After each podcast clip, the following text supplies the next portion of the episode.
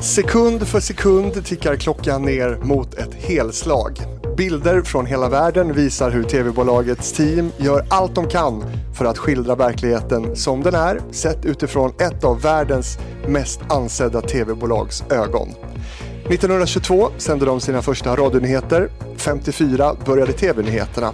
Basen finns i London, men de har redaktioner över hela världen och sänder inte bara nyheter för hemmapubliken i Storbritannien, utan har även en internationell nyhetskanal som sänder nyheter dygnet runt över hela världen. Signaturen är skriven av David Lowe som eh, hade som riktmärke att den omedelbart skulle kännas igen och kommas ihåg oavsett hur man använder den. Pipen i signaturen, de har hängt med från starten av BBC för 100 år sedan. De ikoniska pipen, trummorna, basen och stråkarna i en fantastisk komposition. I vignetten närmar sig bilderna mer och mer London och deras högkvarter nära Oxford Street dit de flyttade 2013 från Television Center som låg i de västra delarna av den brittiska huvudstaden. Och med bilder som närmar sig TV-huset, Broadcasting House, är vi nu framme.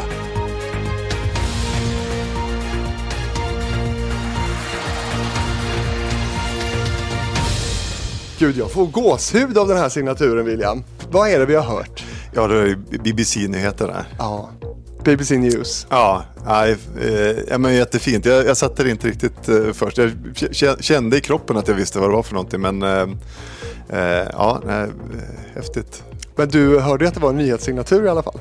Ja, men det gjorde jag. Eh, det där BBC för mig, det är liksom man är ute, ute och reser. Eh, är på ett hotell, alltid när jag kommer till ett hotellrum brukar jag alltid slå på BBC och låta den rulla på liksom i, i, i, bakgrunden sådär. Eller hur? Ja men det är lite samma här. ja, det var egentligen min nästa fråga. Tittar du mycket på internationella nyhetskanaler? Och har du i så fall någon favorit? Tittar du på mer än BBC just? Eh, ja, men jag brukar nog bläddra, det, ofta brukar det vara när jag är ute och reser. Eh, och eh, ja, men BBC brukar väl nog vara det första, men annars är BBC, CNN, Al Jazeera. Ja, Al Jazeera är snyggt tycker jag. Eh, bläddra lite på och se lite vad, vad, vilket program som är på vad som är. Men det, det, brukar vara det som, jag brukar låta det, är jag ute och reser själv så brukar jag alltid låta någon av dem rulla i bakgrunden. Vi ska ju inte prata om nyheter nu. Vi ska ju prata om Gift i första ögonkastet. Ett program som jag har sett varenda avsnitt av och som jag vet engagerar väldigt, väldigt många. Eh, är du själv gift? Jajamän, ja. Vid första ögonkastet? Eh, nej, nej, det tog eh, eh, väldigt lång tid. Det tog nog, vad ska jag säga, ja, 11-12 år. Ska jag säga. Vi, Oj! Ja, det tog, tog ja nej men. Eh, du är motsatsen till Gift i första ögonkastet. Ja, li, lite så. eh, nej, det blev lite sådär eh, nästan eh, märk, vi, vi, var på gång länge att vi skulle fixa, sen var det massa saker som kom i vägen och det blev lite konstigt att jag hann åka på en massa andra människors bröllopsresor innan jag fick åka på liksom, min egen. Verkligen, men du har kanske lärt dig mycket av det. Men du ser guldringen, den sitter, sitter på. Hade du kunnat tänka dig att gifta dig vid första ögonkastet? Um, ja, um, det hade jag. Alltså, jag uh, tycker att det är, alltså i alla fall i det format, jag hade nog kanske inte vågat hoppa på första säsongen. Uh, det var nog lite för mycket kontrollbehov. Uh, men så som det ser ut nu, om jag hade varit singel och försökt på massa olika sätt att få det att fungera så då hade jag, då hade jag nog hoppat på det. Underbart! Hela det här avsnittet ska handla om gift vid första ögonkastet. 10. Starta band. Pass på. Starta tv-publiken om 5, 4, 3, 2, 1. Varsågod. Välkommen William Johansson. Tack så mycket. Du är producent och har jobbat på något sätt med alla säsongerna. Ja, ja det stämmer. Både som fotograf, redaktör och nu producent. Ja, precis. Herregud. Och det, hur många säsonger är det? Nio? Tio? Nio. Så vi håller på med säsong tio här nu för fullt. Eh, men nio är det som har sänts. Gift vid första ögonkastet. Det är en lång programtitel. Mm. Har ni något smeknamn sådär internt för produktionen när ni pratar om programmet? Ja, vi säger nog bara gift. Eh, eh, sen när man ska skriva det kan man skriva GVFÖ. Alltså har jag förkortat det i mina manus. Ja. ja. Vi ska prata en hel del om både castingen, experterna, inspelningarna och du ska få möjlighet att svara på en, en del av den kritik som har kommit om programmet. Och lite senare i det här programmet så ska jag också träffa succéparet från senaste säsongen, Arvid och Ida. Carbonara-paret har ju de kommit att kallas. Ja. Va, vad har de betytt för programmet skulle du säga? Nej, men jättemycket, de är ju helt fantastiska deltagare. Eh, deras, att de är så... Vi, alla som är med är ju fantastiskt modiga och det kan man ju definitivt säga om, om Ida och Arvid. Eh, och att de bjuder med oss på både sina ups och sina downs. Eh, att de så modigt beskriver även svårigheterna som de har under resans gång. Mm. Och sen andra gånger liksom exploderar i kärleksförklaringar och sådär. Det är ju väldigt fina personer och väldigt fina deltagare. Men den dramaturgin att i första avsnittet i senaste säsongen då få se dem gifta sig och träffas för första gången och den sista bilden i sista avsnittet i deras säsong så får man se deras bebis. Ja, ja det är magiskt. Kan du berätta om den tv-orgasmen som ni måste ha fått av, av det? Nej men det är ju, eh, man fick ju liksom såklart nypa sig i armen att, att ha den möjligheten att först få deras första ögonkast och sen när de eh, tittar på sitt, sitt gemensamma barn första gången. Eh, vi eh, gjorde det här Vad hände sen-programmet väldigt tajt in på sändning. Eh, Just på grund av detta eller? Eh, ja, och överhuvudtaget att man vill liksom att det ska hinna hända så mycket som det bara går. Att man vill ligga så nära på som möjligt. Ehm, så just de här bilderna från förlossningen, de kom, då hade vi i stort sett liksom låst klippningen. Ehm, och eh, Manfred som klippte det här, han fick liksom in typ mitt i natten och liksom lägga in. Och, och vi hade tänkt att ja, vi kan ta om vi får med barnet, det vore ju bara en dröm att få med barnet, men kan man ha någon liten kort bara så här, men sen bara, oj oj oj, men det här är ju det här är bara magiskt, det här måste få ta, ta ännu mer plats. och eh, nej, eh, otroligt fint. Var det det som gjorde att ni vann Kristallen i år? Ja, jag vet, det kanske framförallt juryn som kanske kan svara på, men, men det kan ju inte ha skadat i alla fall. eh, Grattis förresten. Ja, nej, men tack, tack så jättemycket. Men jag tänker också att, att, eh, att en stor del av framgången är just att vi, det, det dokumentära berättandet som vi, alltså i hela teamet, vi förlitar oss väldigt mycket på det som händer. Eh, alltså vi, vi, vi skriptar inte saker utan eh, det är klart att man har upplägg och man, man, man, man, man har teser, man kommer med frågor. Och, men man, liksom, man, följer, man följer med och rullar mycket och låter saker och ting hända. Och, och, och det läggs ner så otroligt mycket eh, hårt arbete och, och, kärlek i den här produktionen. Så, jag, så när du menar att ni inte skriptar, då menar du att ni ger dem inte liksom, rena repliker? Men ni styr väl ändå upp sammanhang gissar jag?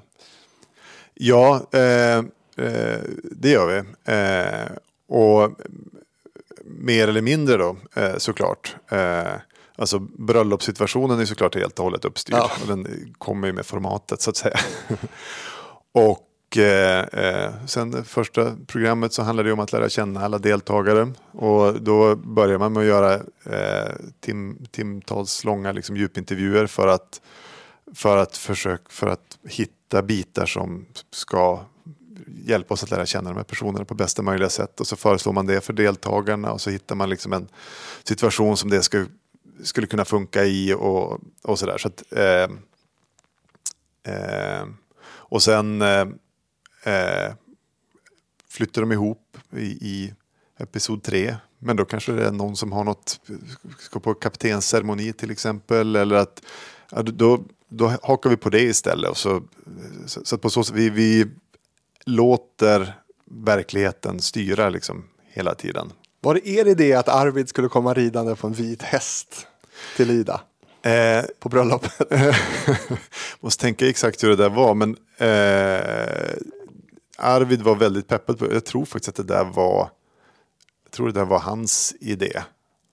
Ja, jag får fråga honom sen. Du får, du får fråga honom. eh, vi tyckte ju att det var fantastiskt. Och att han kunde göra det sådär snyggt också. Att det...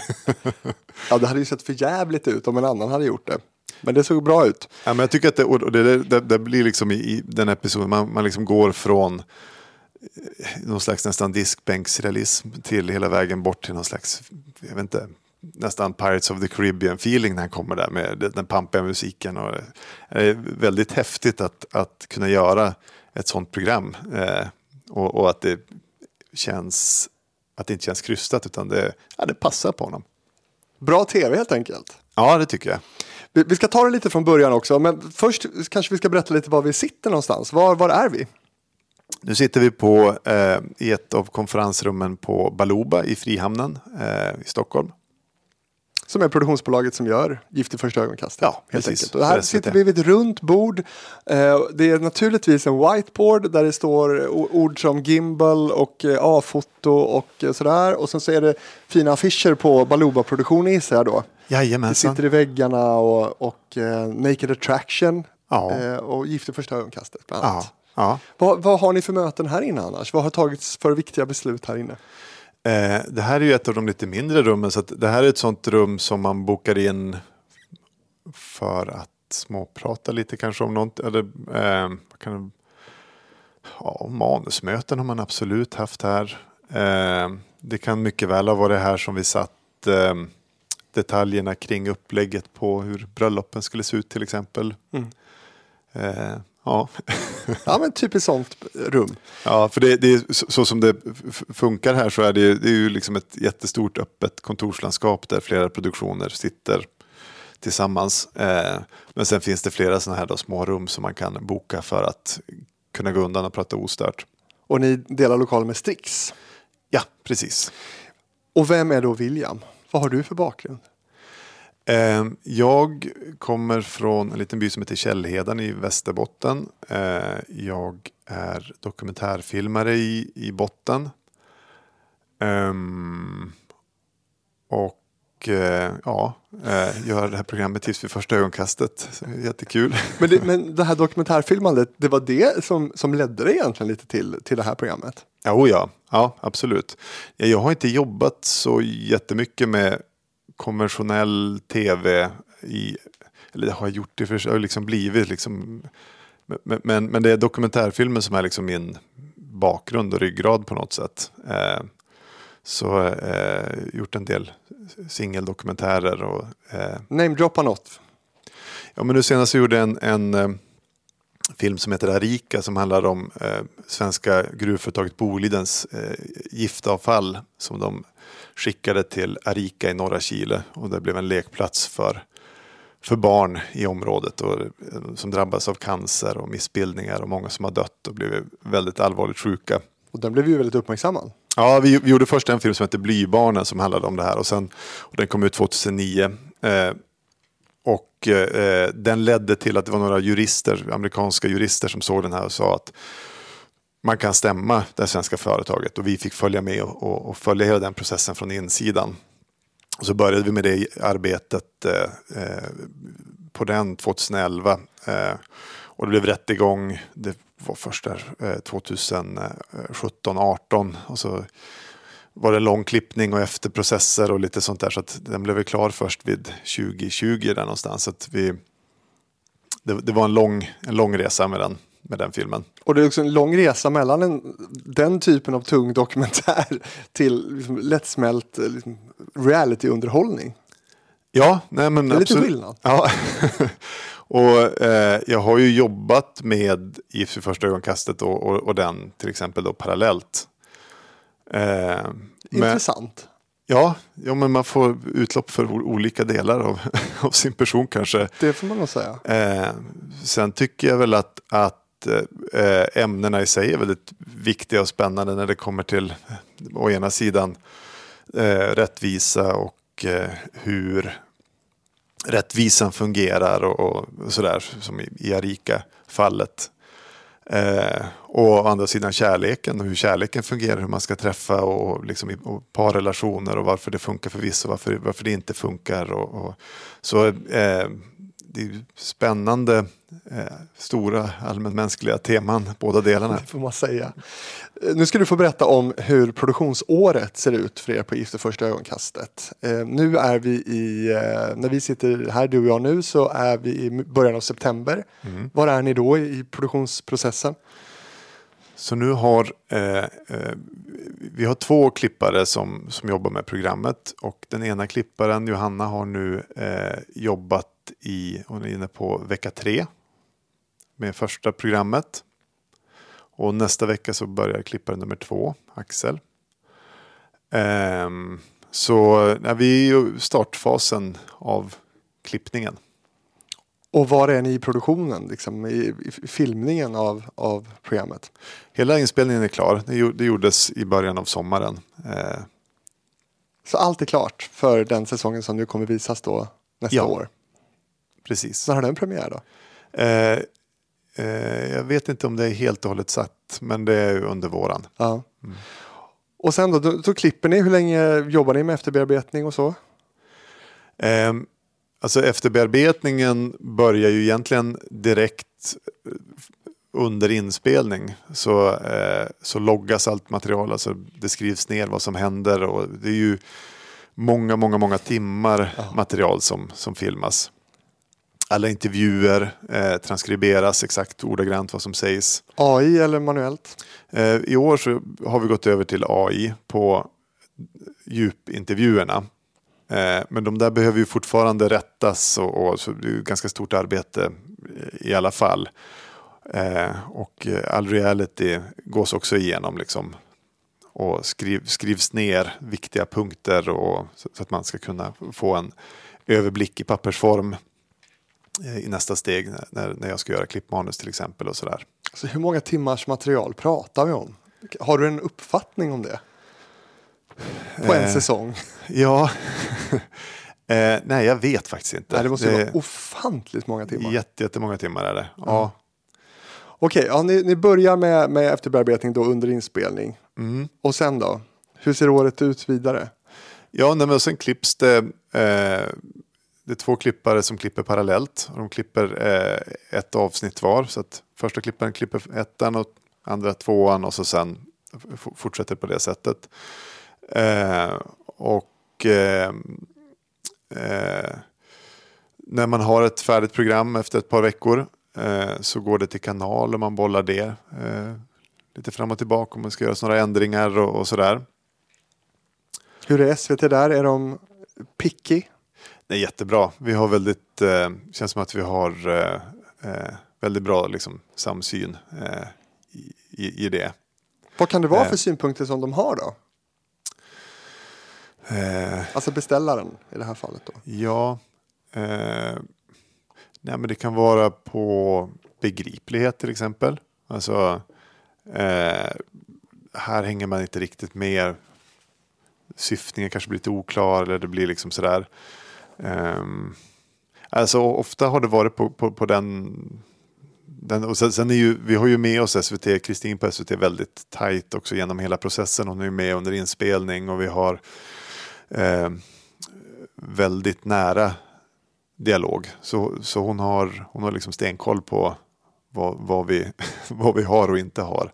Eh, och sen är det ju eh, eh, i, när, när det, allting är eh, genomklippt så eh, bjuder jag hit eh, deltagarna.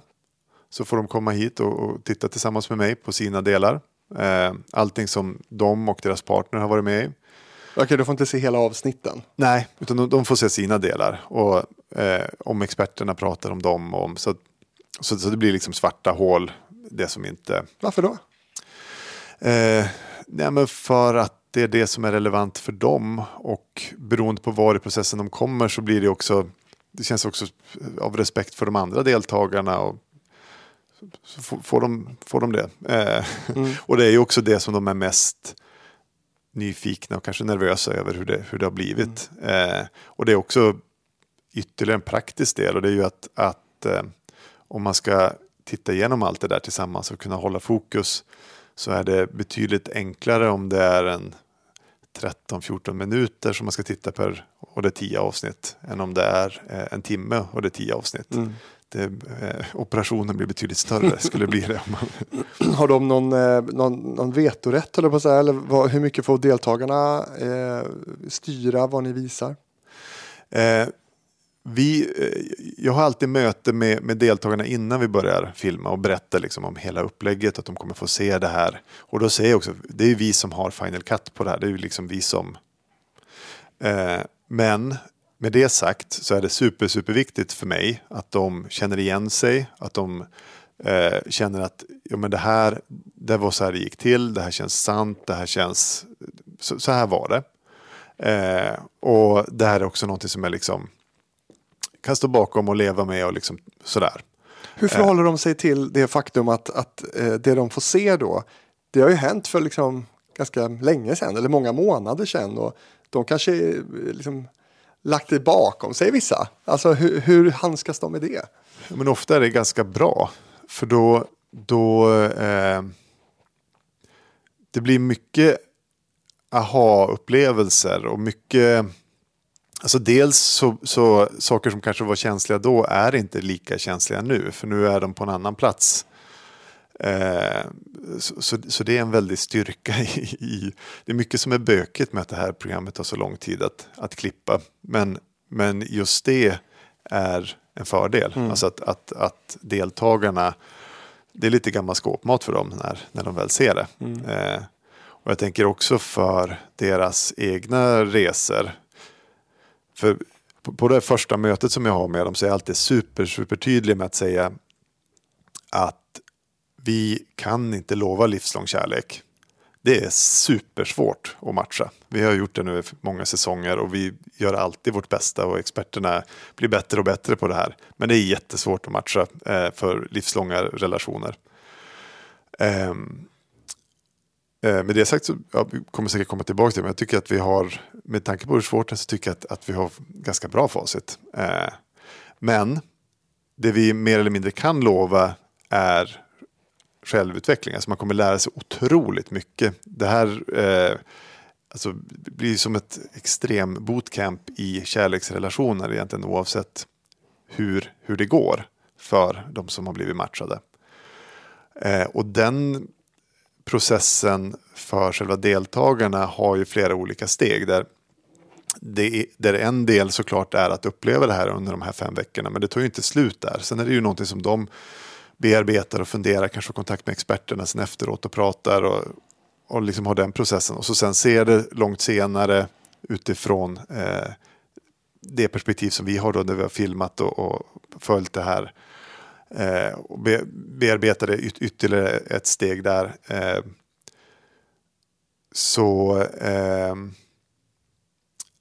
ja, men just den där tiden tror jag är eh, väldigt bra för att de ska kunna förhålla sig till, till det de ser på ett bra sätt. Vad får du för reaktioner?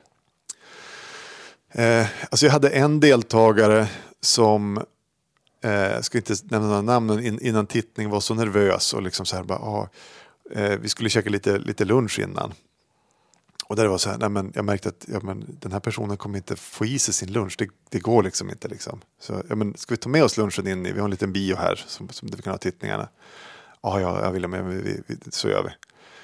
Eh, och då var det ju som att flera kilo stenar bara ramlade ner från axlarna eh, när, när det väl började rulla.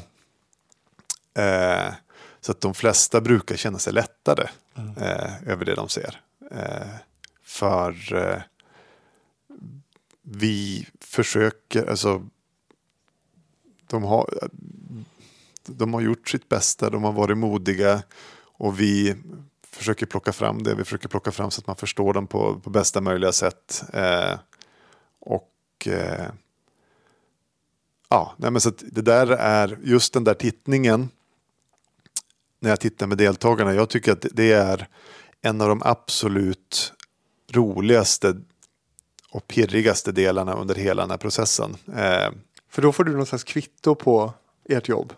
Ja, och om, om jag har om vi har lyckats liksom förvalta det förtroende som, som, som de har gett oss att liksom, eh, berätta om, om, om deras, den här historien.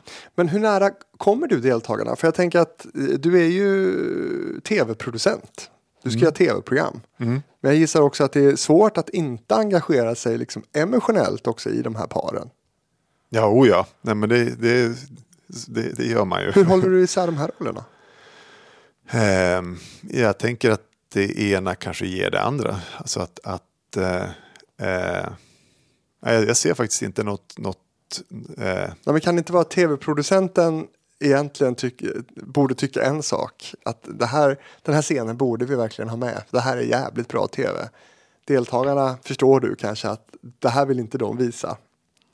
Finns det inte sådana situationer? Ja, nej men då får man ju prata om hur, hur man ska komma dit med, med deltagarna också. Alltså, och ofta sker det eh, ganska tidigt i processen. Alltså att man försöker, ja men för att det här nu ska bli begripligt för tittarna och för att det ska liksom bli, bli bra så, så, så behöver vi vara med på både sånt som är kul och sånt som är jobbigt. Och, Om vi ska vinna en kristall nästa år, då måste vi visa det här. Ja, nej men, och om det ska bli...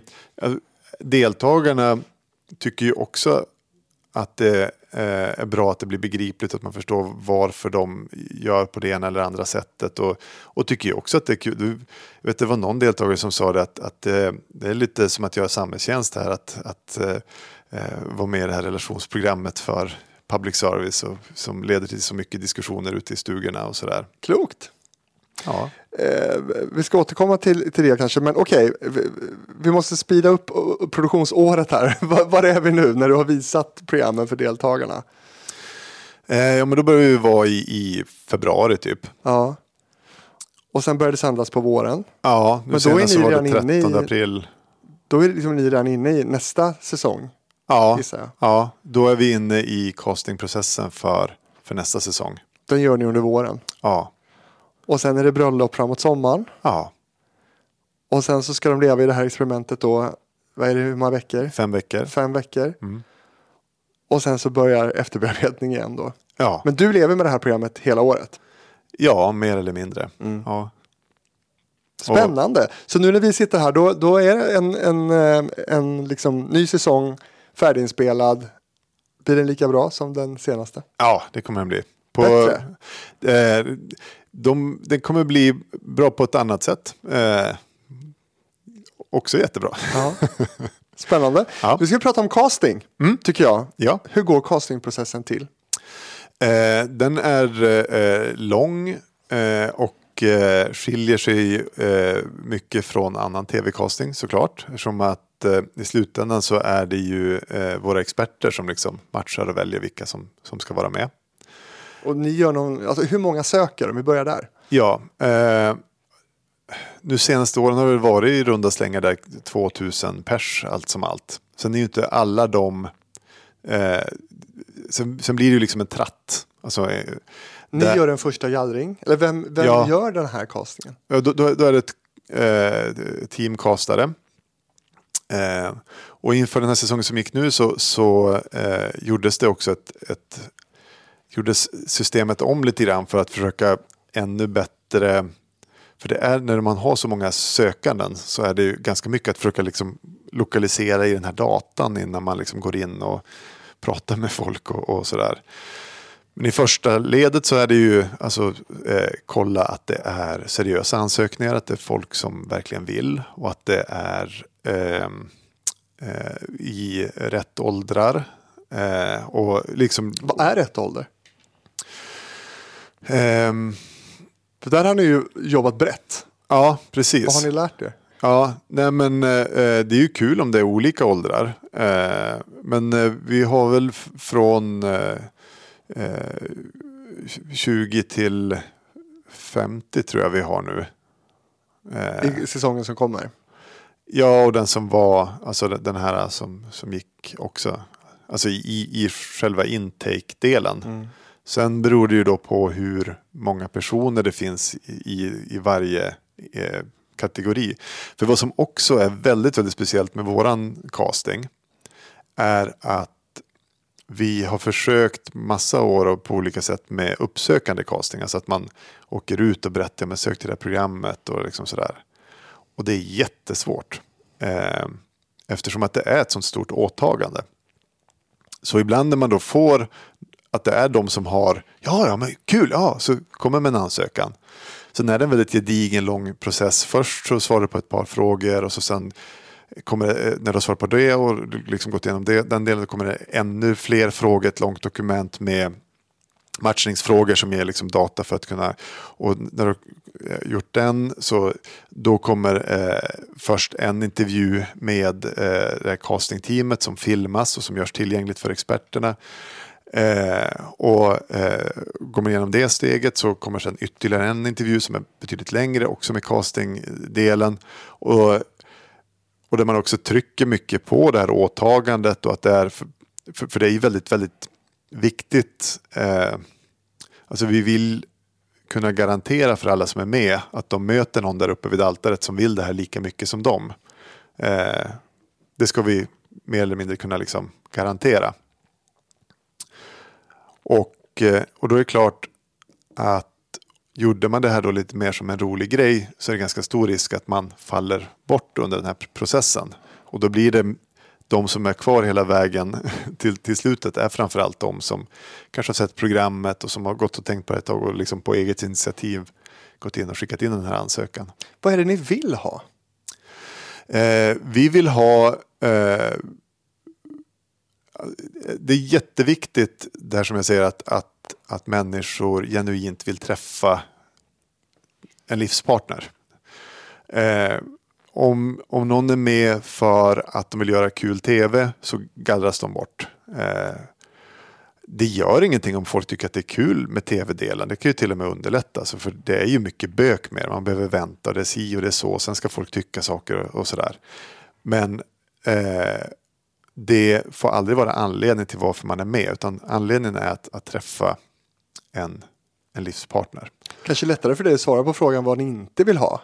Egentligen. Ja, nej men precis. Alltså, så, så det vill vi inte ha. Och sen, eh, och sen så, alltså SVT vill ju såklart spegla hela landet så, så gott det bara går. Med, med allt vad, när det kommer till bakgrunder, var man bor, etnicitet, åldrar. Ja, hur har ni lyckats med det här med etnicitet tycker du? Ja, nej, men det, det, har ju, det har ju varit svårt. Alltså, det, där fick vi ju mycket kritik för den här säsongen. Eh, den var väldigt vit. Ja, och det, och det syns ju, det blir ju särskilt på den här pressbilden som kommer när man liksom bara ser ett gäng människor som är finklädda. Eh, sen finns det ju en, en stor mångfald inom den gruppen och inom de ramarna. Men det är klart att, att eh, den typen av synlig mångfald är något som vi verkligen, verkligen skulle vilja bli bättre på att få. Eh, Hur jobbar ni med det? Då är det delvis uppsökande, delvis eh, försöka finnas på olika platser. Och vi, vi har anställt en, en person enkomt eh, Saida som, som, helt som, som enkomt går på olika specialinriktat på att försöka få in den typen av ansökningar. Mm. Och i eh, den bank vi får eh, så för har man nu så här många ansökningar, det kommer in 2000 i grunden, sen så smalnar det av mer och mer och mer. Eh, så är det klart, vi, vi försöker ju lägga så mycket prio vi kan på det som man då, ja men, eh, synlig mångfald och liksom. Eh, men, men i slutändan så blir det ju då, vi måste ha en match till, till de här personerna. Om det kommer då en person som har kommit hela vägen igenom och som man, så vi kommer ju aldrig att göra en match för att fylla det mångfalds, någon mångfaldskvot eller sådär. För det är inte, det, det, det, är inte, det går inte att försvara gentemot de deltagarna. Men pressbilden inför nästa säsong då? Hur, hur ser den ut? det får vi se, det får jag inte säga. du kan inte säga någonting? Nej, jag får inte säga något om nästa säsong. Eh, inte det, ens någonting om, om mångfalden? Eh, vi har jobbat mycket med mångfalden kan jag säga. Det kan vi säga. Ja. Då blir det något åt det hållet kanske. Om ni har lyckats. Jag vill säga. Är det några kända personer som har sökt till Gift i första ögonkastet? Eh, nej. Nej, det har det nog inte gjort. Nej. Hade ni kunnat tänka er att göra en kändissäsong? Det som är svårt med det är ju att, att eh, premissen är ju någonstans att man ska gifta sig med någon som man inte känner. Och en kändis är ju känd. Eh, så man kommer ju med förutfattade liksom. Ja, just det. Tänkte inte på det. Men Så- jag känner, om jag ställer frågan så här då, någon annan liksom, specialsäsong. Mm. Att det kanske bara är 60-plussare eller bara yngre personer eller eh, bara eh, tjejer. Eller... Mm. Det skulle vara jättespännande. Eh, sen eh, om jag återkommer till det här med, med, med matchningar och hur svårt det är. Ju mer man smalnar av, eh, ju fler kriterier man ställer upp för hur, hur matchningarna ska se ut, desto Mm. svårare kommer det vara att, att få underlag för att göra, göra de matchningarna. En spaning är ju att ni, ni har eh, skippat de äldre paren i programmet. Mm. Eh, är det liksom är det svårare att lära gamla hundar sitta så att säga? Eh, ja, det kan det nog vara. Eh, att om man kollar, jag tror att det till och med finns statistik på det liksom från gift-communityt internationellt och sådär. Att äldre par, eh, man har lite mer invanda mönster och lite så. Det är Eh, intressant ändå. det är intressant, men, men, men med det sagt så vi eh, tycker att det är jättespännande med, med par som är ja, men lite äldre eh, också. Och bangar absolut inte för det om, om vi hittar en, en bra match. Eh, Kan du säga någonting om åldrarna då i de som är med i nästa säsong? nej, nej, jag, jag har, får inte mandat att säga någonting om nästa säsong tyvärr. Nej. Jag kan bara säga, det enda jag kan säga är att, att det är säsong 10, så det är jubileumssäsong. Så det kommer vara ja, men lite stora trumman och lite special och lite sådär. Så det kommer verkligen vara något att, se fram emot. På vilket sätt? Ja, men det är det jag inte får säga. Ja. Men, men okej, så stora trumman, eh, det är fler par kanske? Ja, får jag kommer inte, jag kommer inte säga Nej, någonting. nej. Det är jag som sitter här och spekulerar för mig Ja, själv bara. ja. Eh, som tittare på det här programmet, jag har ju sett alla säsongerna och är Ja. väldigt engagerad, så ser ju jag ganska snabbt eh, vad som kommer funka och inte. Ja. Ser inte ni det också? Ehm, vi, ehm, så här, vi, vi under matchningsprocessen så, så tar man ju fram olika parametrar olika liksom, det här borde funka, det här borde, man har ju teser, man har idéer. Och det finns långsiktiga saker som klaffar och så finns det så här, ja, men, och det här kan bli utmaningar och, och sådär. Eh, sen när personerna ses så är det klart att eh, man har inte facit ännu för det är fortfarande fem veckor och det är en stor del av, av själva formatet att man då ska ge det här tid. Det är lite grann ett, motvikt till Tinder-dejtandet och det snabba swipandet att man faktiskt ska ge den här människan en lång tid. Eh, men det är klart, där kan man ju då se att vissa man, vissa parametrar kan ju slå ut olika mycket åt olika håll. Eh, och att man kan ju ha felbedömt den där grejen som vi trodde skulle vara en liten grej. Det var tydligen en jättestor eh, grej. Och, och å andra sidan så kan det vara tvärtom också. Att det, det här som vi var lite oroliga för, men det var absolut inget problem. Ja, för det där är intressant. Alltså, hur förhåller ni er då till det folk säger att de vill ha kontra det de liksom kanske egentligen vill ha i Eh, en partner? Ja, nej men där blir det ju liksom eh, intressant. För att eh, man kan, ett annat sätt att se det på är liksom att, att alla som kommer eh, har ju försökt hitta en partner och inte lyckats. Och har relationsmönster som de alla säger att de vill utmana. Och då får man ju liksom då kolla vad, när de säger att, det är klart att man försöker komma så nära som möjligt det de säger att de vill ha. Eh, man vill ju att det ska liksom, det, det är ju en bra förutsättning för att det ska funka. Men om det de säger att de vill ha är någonting som kanske står i vägen för att det ska funka, ja då är det ju bättre att ta någonting annat. Eller om man tänker att det- här som de säger här, är, är det verkligen det som är det viktigaste fokuset eller finns det andra sidor? Ni tolkar det menar du alltså? Eller?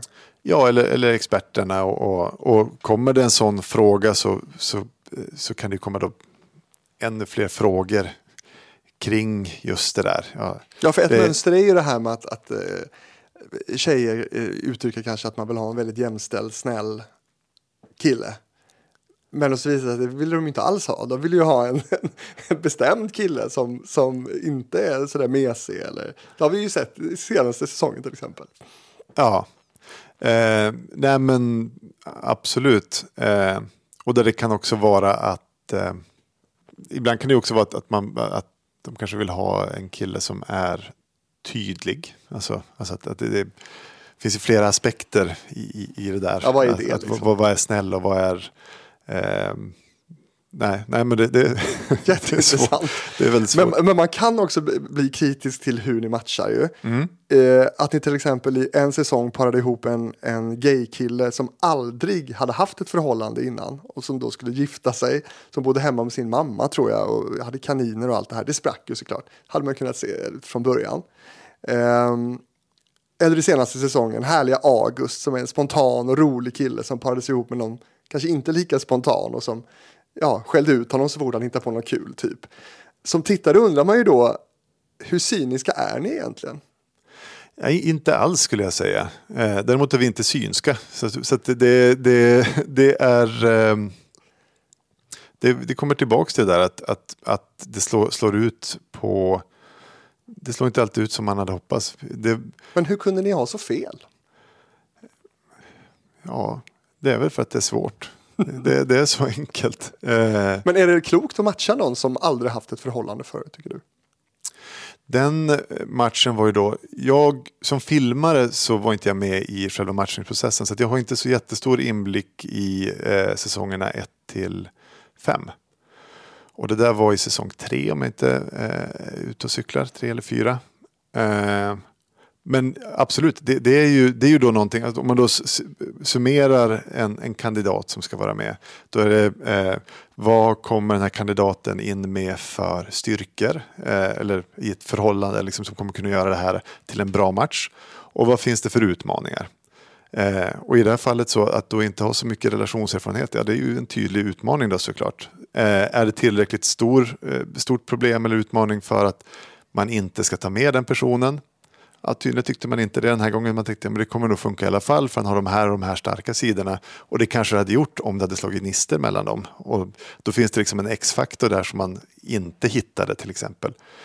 Det kan ju vara en förklaring i den. Men det är ju inte, eh, det, är ju, det jag kan säga med 100% säkerhet är liksom att man har inte matchat för, för, att det, för att det inte ska funka. Utan det är ju med förhoppning att de här utmaningarna ska gå att överbrygga. Men just i det exemplet så kanske man kan tänka då att ni, att ni jobbar hårt på att få in kanske någon samkönad relation.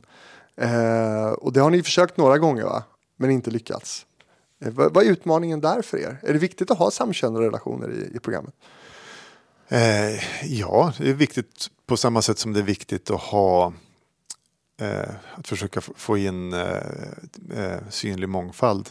Det är ju jättekul att få spegla så stor del av Sverige som, som det bara går och att, att, att så många personer som möjligt kan titta på programmet och känna igen sig och liksom sådär. Men Eh, betydligt svårare att hitta en match då gissar jag också.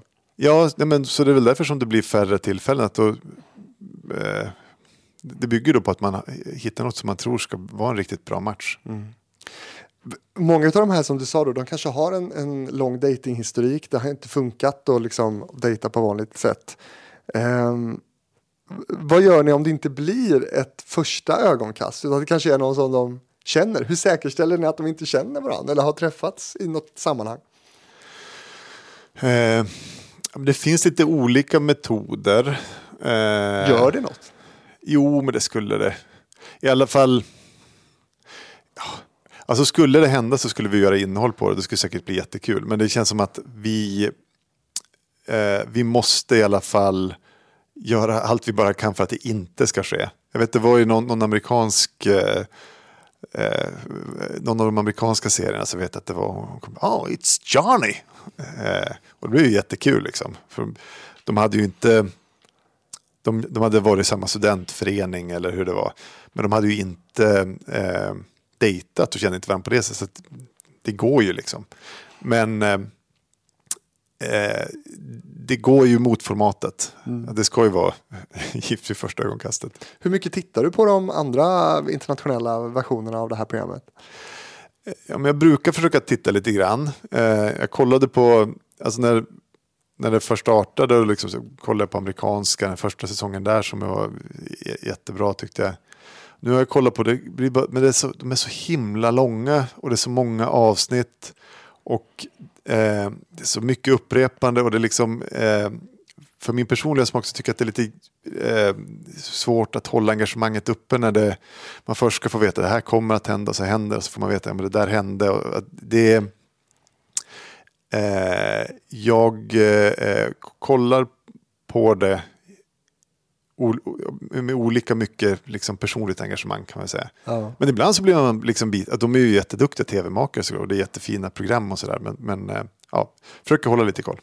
Något som jag tycker är likt, jag har tittat lite grann också på, på de internationella eh, och det tycker jag, om man kan göra en slags genusspaning där så tycker jag att det är liksom genomgående nästan i alla eh, de här olika editionerna eller liksom ländernas versioner så känns det väldigt ofta som man hamnar i att, att det är mycket killen som ska anpassa sig till tjejen. Eh, att det pratas väldigt mycket om vad, vad han ska göra. Att en part är liksom väldigt bra på att definiera sina behov och den andra parten ställer upp på det. Typ. Killars behov blir inte lika tydliga. Är det något du också tänkt på? Ja, absolut. absolut. Varför är det så? Jag vet inte, det kan väl kanske vara så att, att tjejer har blivit mer drillade i, i relationerna så att det på, eh, på liksom ett, ett strukturellt plan eh, Men inte så. så jämställt. Nej, det är det ju inte. Det är det ju inte. Och där, där det också blir eh, det blir ju ett problem när eh, eh, för, för, vad som kan hända då är ju liksom att tjejen sitter och liksom eh, säger att eh, jag skulle vilja ha det så här och så här och så här. Och, och då blir det ett problem om det uppfattas som klagigt när det egentligen kanske är så att hon bara tar ansvar för relationen och för att det ska bli bra på lång sikt. Mm. Och så sen kanske du har en kille som lutar sig tillbaka eh, och tycker att ja, men det här, du vet, så här, kanske inte, det här är en söt tjej liksom.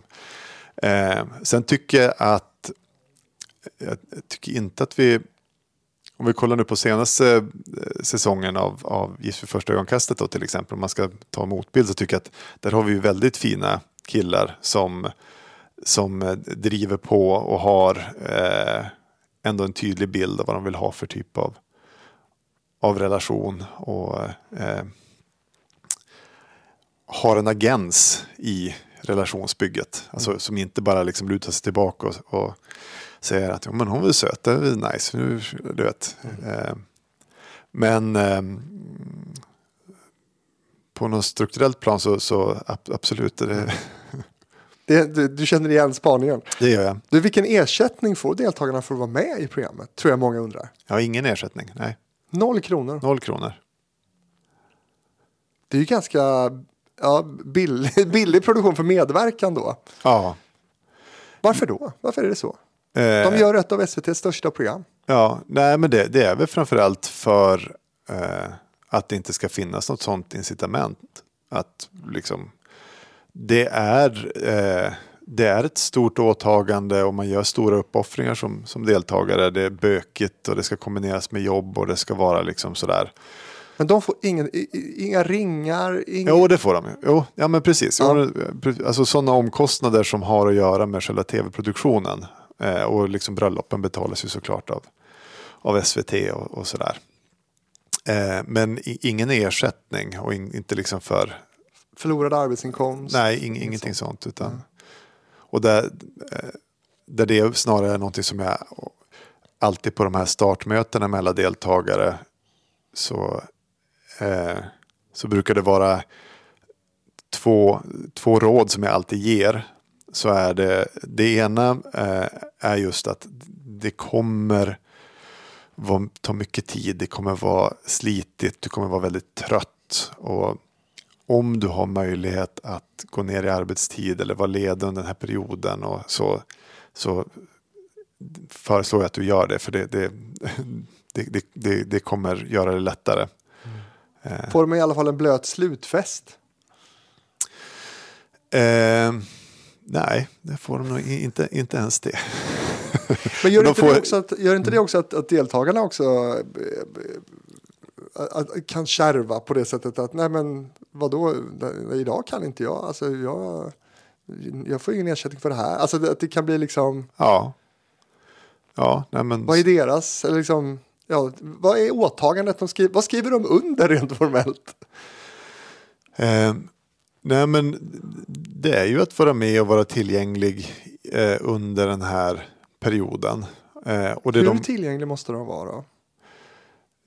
ja, så de måste kunna sköta sina liv i va- vanlig ordning. De måste kunna gå på jobbet om de har a- arbetstider som de ska. Och det är ju någonting som då också undersöks under, det är också en sån sak som är under castingprocessen. Är det här en person som, som fixar det här rent praktiskt? Har den, eh, har den för mycket, alltså är det översjokat liksom på jobb och med annat så kanske det inte finns möjlighet att, praktisk möjlighet att vara med. Av sådana anledningar. Kan de hoppa Eh, av? Eh, ja. Ja. Det står de fritt att lämna experimentet när som helst. Ja. Sen, eh, eh, alltså i, i praktiken så, så är det ju så. Liksom. Eh, och då, men då är det återigen, så det är därför som det blir så viktigt att den här eh, ingången till varför de vill vara med och att de vill testa det här och verkligen ge det en chans att, att, att den motivationen är så pass hög. Och att, men sen är det ju sen är det ju så att är det, är det så att, att eh, nu tycker jag att det här är för bökigt och jag känner inte heller att nyfikenheten på den jag blivit matchad med är tillräckligt stark för att jag ska fortsätta utforska det här. Eh, ja, då kan man ju avsluta tidigare som till exempel eh, Karagus gjorde i, i den här säsongen. Det var klokt av dem tycker jag. Ja, Eh, gud, jag låter som en cyniker här, men det kanske jag är också. Men eh, okej, så att och, ponera att, att, eh, att det blir som alla par. Vad, vad, blir det, vad, blir, vad blir det för tv kvar då? Vad gör ni då? ja Har nej, det men, hänt? Nej, nej, det har inte hänt. Eh, nej, men det skulle ju vara jätte, jättebökigt såklart. Nej, men, eh, men jag tänker att den fallhöjden behöver man nog bara ha. Eh, då tar vi det då i så fall. Ah, shit. Ja, ni har ju material i alla fall att klippa ihop någonting av. Med alla de tv-timmar ni har spelat in. Ja, Um, Okej, och sen själva äktenskapsregistreringen då. Mm. För det här är ju ett legally marriage. ja. Eh, binding marriage. När görs den och hur görs det av vem? Eh, ja, det är ju ett borgerligt eh, eh, bo- borgerlig vigsel och görs, registreras på Skatteverket och liksom hela, alltså det är ju en, en ja, ett riktigt eh, En vanlig vigselförrättare, som är, Ja. den som är med i programmet, Ja. sköter liksom ja, pappersbiten. ja. Så, eh, men, men eh, de har ju också, alla deltagare har skrivit på äktenskapsförord och sådana här bitar som gör att de inte riskerar någonting. Och den proceduren är också väldigt spännande. Eh, eh, det är också i det här första mötet som, som vi har här. Där man får sätta postitlappar post-it-lappar över namn och så, så att de inte, för de behöver ju skriva på samma papper. Om att de inte ja, så, så att de inte tar någon ekonomisk risk eller att de tar eh, sådär. Ja, och det görs innan äktenskap, eller innan bröllopet. Ja. Det görs innan bröllopet. Mm. Och sen är det inte praktiska så då, då är det Ellen, vår projektledare, som har hållit dem i hand och sett till att, att alla de bitarna sen funkar. Och Mm. de par som har valt att, att gå skilda vägar så får de också hjälp med, med den processen. Mm. Hur viktigt är det att det är ett riktigt eh, ja, juridiskt bröllop, så att säga, eller giftermål? Ja, men jag tänker Äktenskap. att det ändå är lite viktigt eh, just för, eh, eh, för, för, för det här att, att säkra upp att man inte gör det så lättvindigt. Alltså att, att det, är, det är ett åtagande, det är liksom en, en stor grej. Eh, återigen, just för att det blir lite grann den här eh, motvikten mot att, att swipa. Att istället för att ge någon 12 sekunder så får man fem veckor. Och när det kommer då till själva inspelningarna så, så förstår man ju att bröllopen är väldigt planerade och producerade och sådär. Men i vardagen, hur, hur funkar era inspelningar då? Bokar ni tid med de här paren då ni ska komma? Eller hur, hur går det till? Ja, men då kommer vi in på det här med, med eh, dokumentärfilmsmetodiken. Där varje par har en filmare som följer dem under hela säsongen. Så att de Otro- lär känna då i princip. mycket nära. Eh, och den här personen har ju då varit med dem under två veckor. Eh, för själva den här personporträttsdelen med djupintervjuer och, och sådär. Det, det pågår två veckor innan själva bröllopet. Så den filmaren känner ju först båda två väldigt tajt var för sig och så sen eh, också när de är tillsammans. Eh, och det är det filmjobbet, jag har gjort det själv också, det är eh, bland det roligaste du kan göra och bland det svåraste du, du kan göra. De är otroligt skickliga, våra filmer. De behöver vara, för vi har bara enmansteam. Eh, just också för att vi får den här intima och för att få den här eh, så, så, de är ju liksom fotografer, de är eh, ljudtekniker, de är reportrar, inslagsproducenter. De fyller liksom väldigt, väldigt många roller. Eh, vi, vi, har redaktör här på plats också, väldigt, väldigt skicklig sådan. Eh, men ute, de måste ju också ta massa sådana redakt, redaktörsbeslut ute på fält när saker och ting bara händer och sen rapportera tillbaka och sådär. Så att eh, de här filmarna har hela tiden kontakt med deltagarna. Eh, om de inte är med dem så hör de av sig eh, varje dag och kollar lite vad, vad som händer och, och, och sådär. Och gör eh, nedslag. Och hur, mycket, hur ofta är det de gör sådana här nedslag då? Eh, ja, det är eh, mer eller mindre dagligen. Alltså det, det är väldigt mycket. Oj! Ja. och då har de ju, och då kan det ju vara kanske, om inte dagligen, men, men det, det, är väldigt ofta och kontakt varje dag i alla fall. Eh, Eh, och så kanske det kan vara att ja, men här händer någonting, nu ska de göra någonting spännande här på förmiddagen. Så ja, då sticker vi ut och gör, gör det där och så sen kanske det inte blir som är på kanske nästa kväll som det blir nästa gång och sådär. Och så filmar de eh, själva paren också va? Exakt, exakt. Och det är ju också ett väldigt, jag älskar det instrumentet, den här videodagboken. Där de bara använder sina egna telefoner. Och den fyller ju flera funktioner. Eh, videodagboken eh, går sen till en liksom central där jag, filmaren, redaktören och experten eh, finns. Så det är också ett snabbt sätt att liksom aktivera eh, experterna att med, med de här dagböckerna om det är någonting som händer eller om det är liksom sådär. Om det tjorvar i relationen. Om det tjorvar eller man, eh, och, eh, och sen är det också om det händer någonting som, som är viktigt och vi inte är på plats så kan de ta upp och, och filma det. Eh, och sen tycker jag också jättemycket om det instrumentet just för att där är det deltagarna själva som fullt ut eh, de filmar, de ställer frågan till sig själv, de, de, de har eh, eh, koll på he hela, hela apparaten där. Hur intimt kan eller får det vara då framför era kameror? Eh, hur tänkte du? Ja, men, ja, både med bråk och ja, intima, hångel, sex. Alltså, var går gränsen för vad ni vill se? Just det. Eh, nej men eh, hångel och eh, bråk och sådär. Vi, vi har inte eh, rena liksom sexakter har vi inte med. Inga guppande tecken. Inga guppande tecken. Det känns som andra program kanske. Ja. Eh, men ehm, Eh, det, det, kan nog vara nästan hur intimt som helst eh, med eh, så, så, länge deltagarna vill liksom ta in det. Sen får man ju liksom dealen som vi har är ju liksom att men, säger, särskilt om det är under tid som vi filmar om det är någonting och de liksom drar i nödbroms och säger att men, det här vill inte jag ha med eller det här då ser vi till att lösa det. Liksom. Mm. Eh, och jag tror att det också är nyckeln till att faktiskt få de där nära scenerna. Att det skapas liksom en tillit till, mm. till produktionen. Man vet att vi respekterar, alltså vi, vi går så, så långt vi, vi får och vi, vi knackar på och vi försöker. Men säger de att nej men inte längre, då, då backar vi. Mm.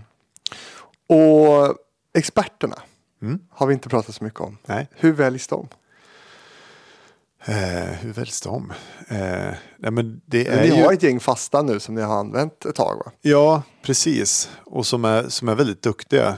Eh, och som har väldigt gedigen, eh, bra kunskap på ämnet, alltså parrelationer och med liksom lite olika inriktningar och sådär. Hur involverade är de?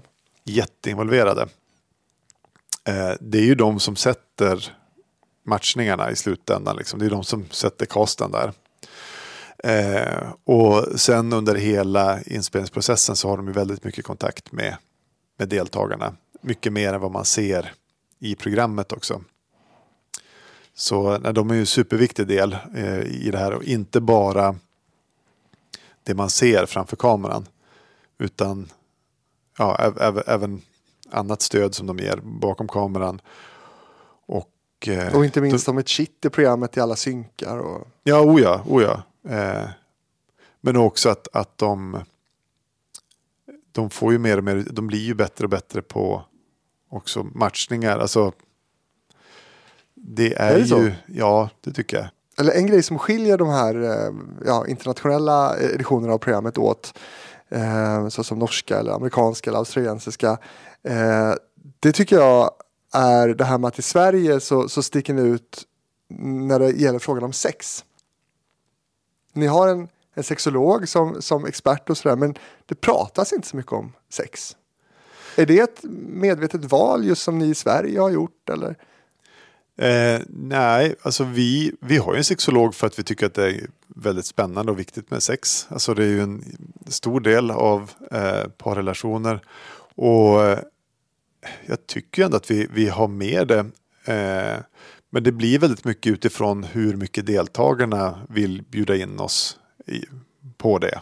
Sen är det ju på individnivå. Jag menar, eh, ta vårt kära carbonara-par. Eh, de var ju väldigt frispråkiga i, i, i sitt sätt att liksom prata sex och, och eh, på en ganska detaljerad nivå. Eh, inte minst då i den här carbonara-scenen. Sex med dig alltså. Oj, oj, oj. Jag har kommit till himmelriket. Jag är här för att stanna. Det är så det känns.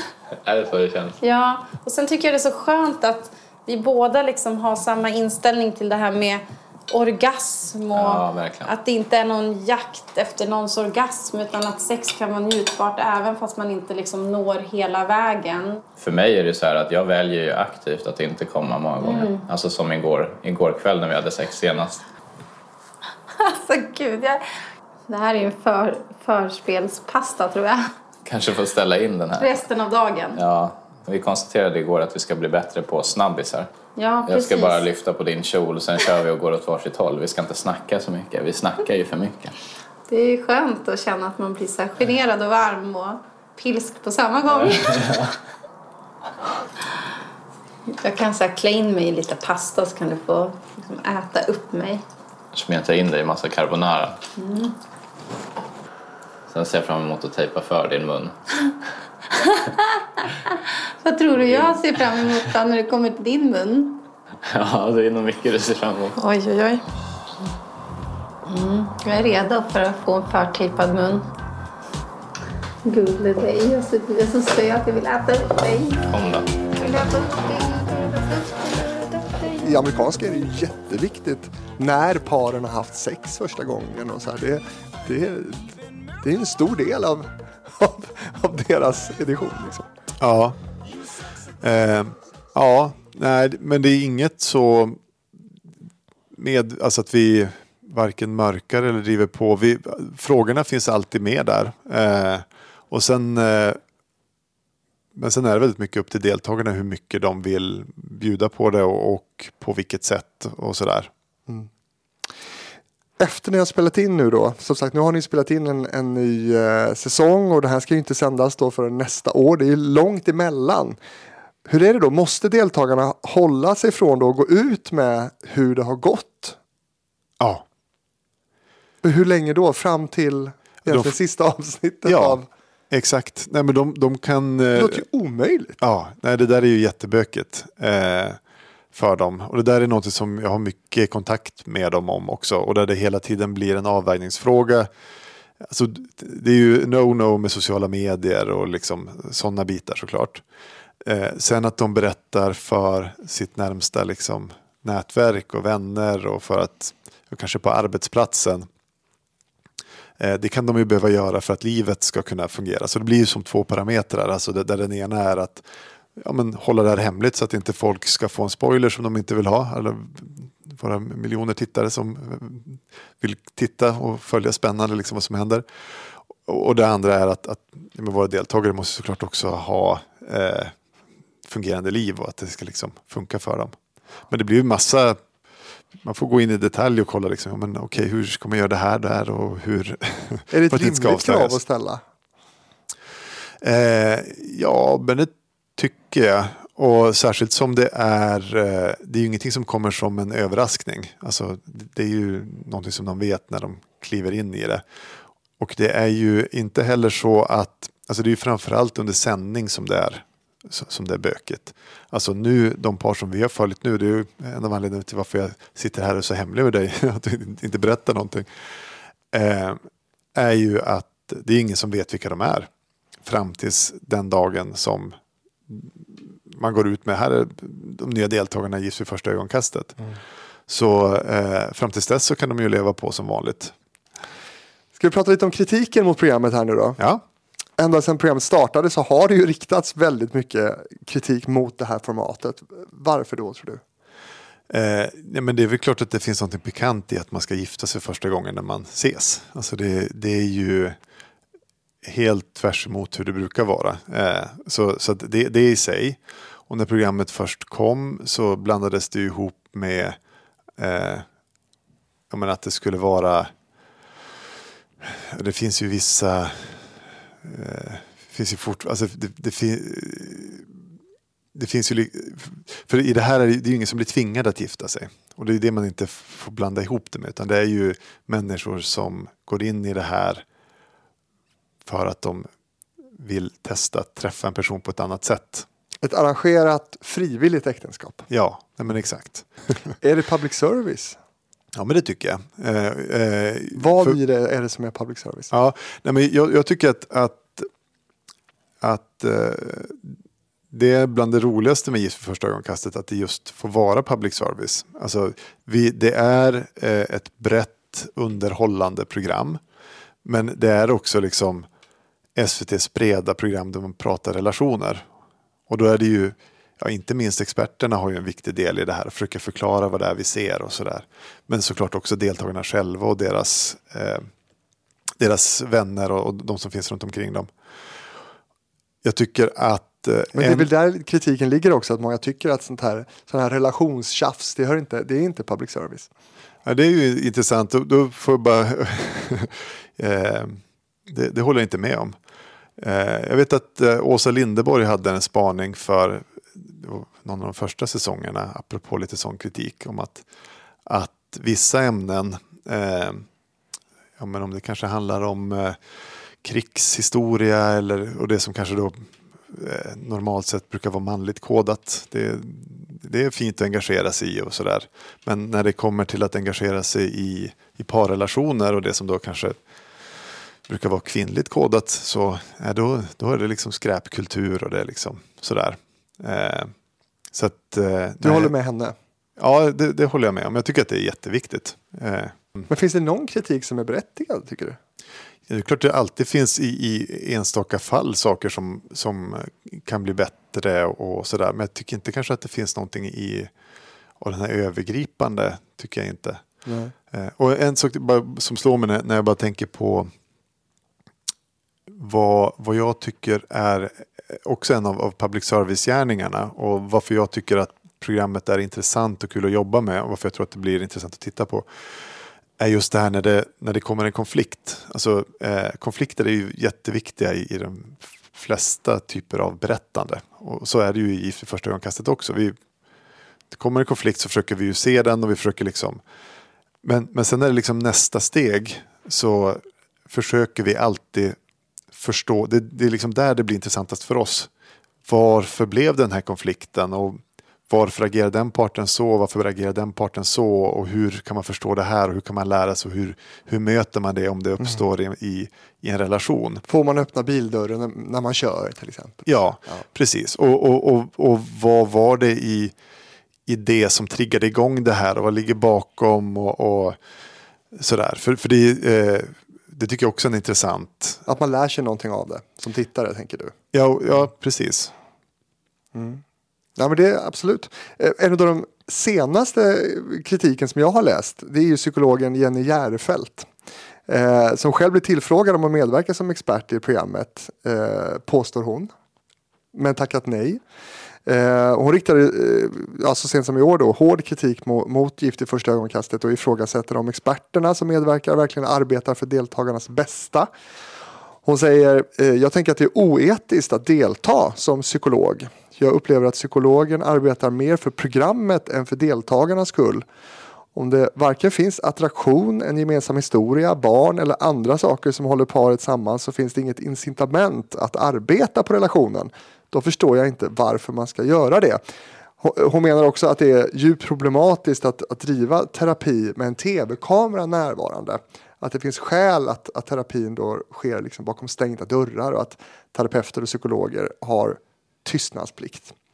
Läste du den här kritiken? Ja, jo, den läste jag. Ligger det, eh, i, ligger det någonting i den? Nej, jag tycker de skjuter jättelångt över målet. Eh, och där, där eh, eh, det framförallt där jag liksom vänder mig mot hennes människosyn. Alltså, de här personerna som är med i vårt program, det är på säsong nio.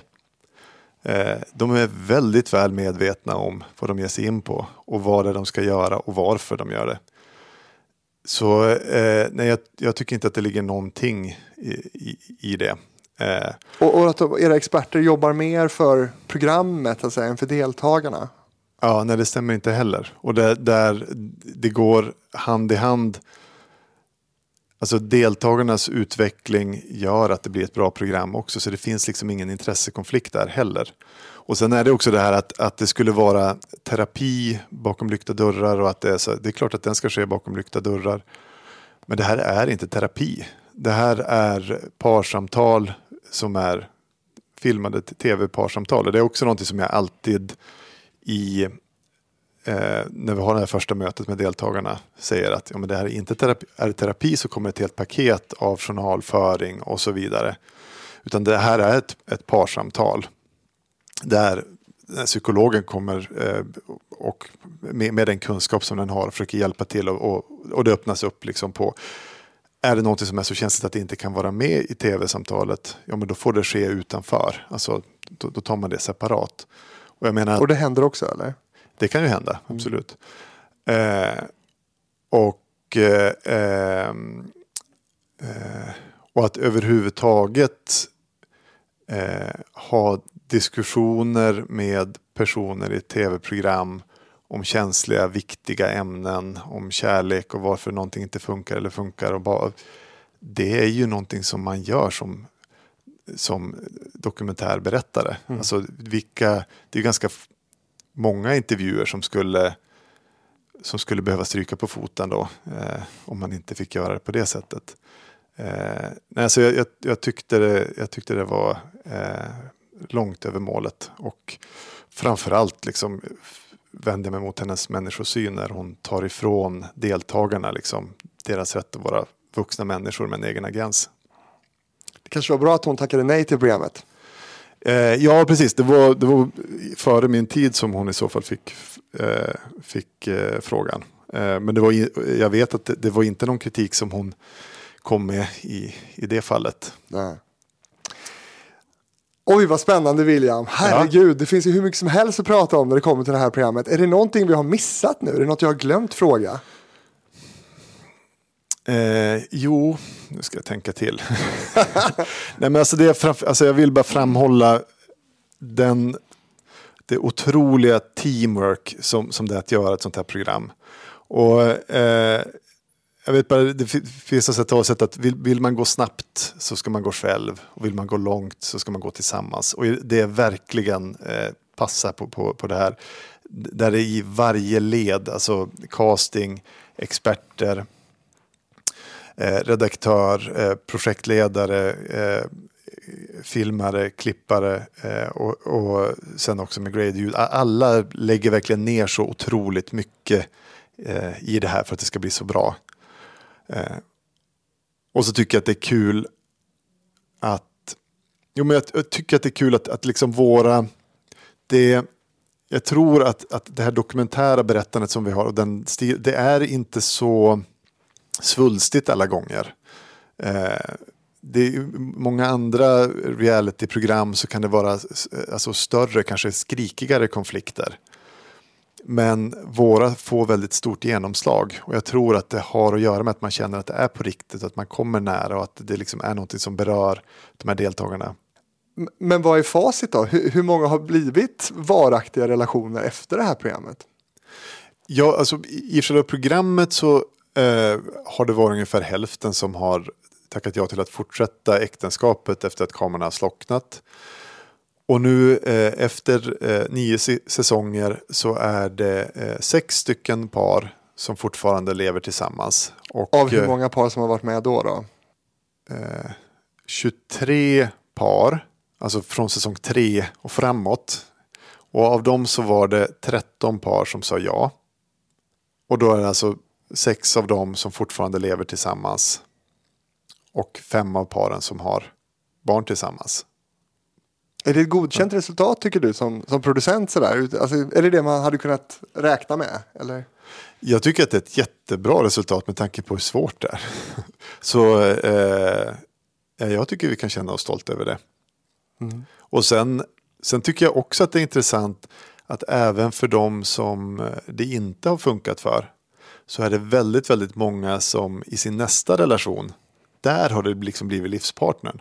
Att de har genom det här stålbadet som, som det har varit för vissa har upptäckt vad de behöver i en relation och vilka de är och, och, och, och kan ta med sig det till nästa relation och så har man det nästa gång bara, ah, nej, men, och nu har jag träffat den här och den här personen och vi har det så himla bra, vi ska köpa hus och hur det nu kan vara. Jag menar, det, det är också fantastiskt. Du, då ska jag ta mig till Helenelund och besöka ett av årets par då för att se hur de ser på, på inspelningarna som de var med i. Tack William Johansson, producent då, för att du var med. Tack så mycket. Okej Angie, är du redo? Jag är ready. Din mest underskattade låt? Jag tror faktiskt en låt som heter Thousand Things. Din största hit? Min största hit är nog i Sverige Ett liv för mig, helt klart. I Sydkorea är det We're Five. Vilken var den första plattan du fick? Den första plattan som jag minns att jag fick, det var antingen Deep Purple, Machine Head eller så var det Abbas eh, Waterloo-platta. Din största spelning? Största spelning, ja men den finaste spelning som nu är i minne, det var faktiskt min sista spelning på Södra Teatern i julas som jag avslutade mina 37 år med. Hej, jag heter Anders Edenroth och jag har varit sångare i den svenska vokalgruppen The Real Group i 37 år. Eh, jag är gäst i podden Hitfabriken och den kan ni hitta på eh, Spotify och på andra poddplattformar.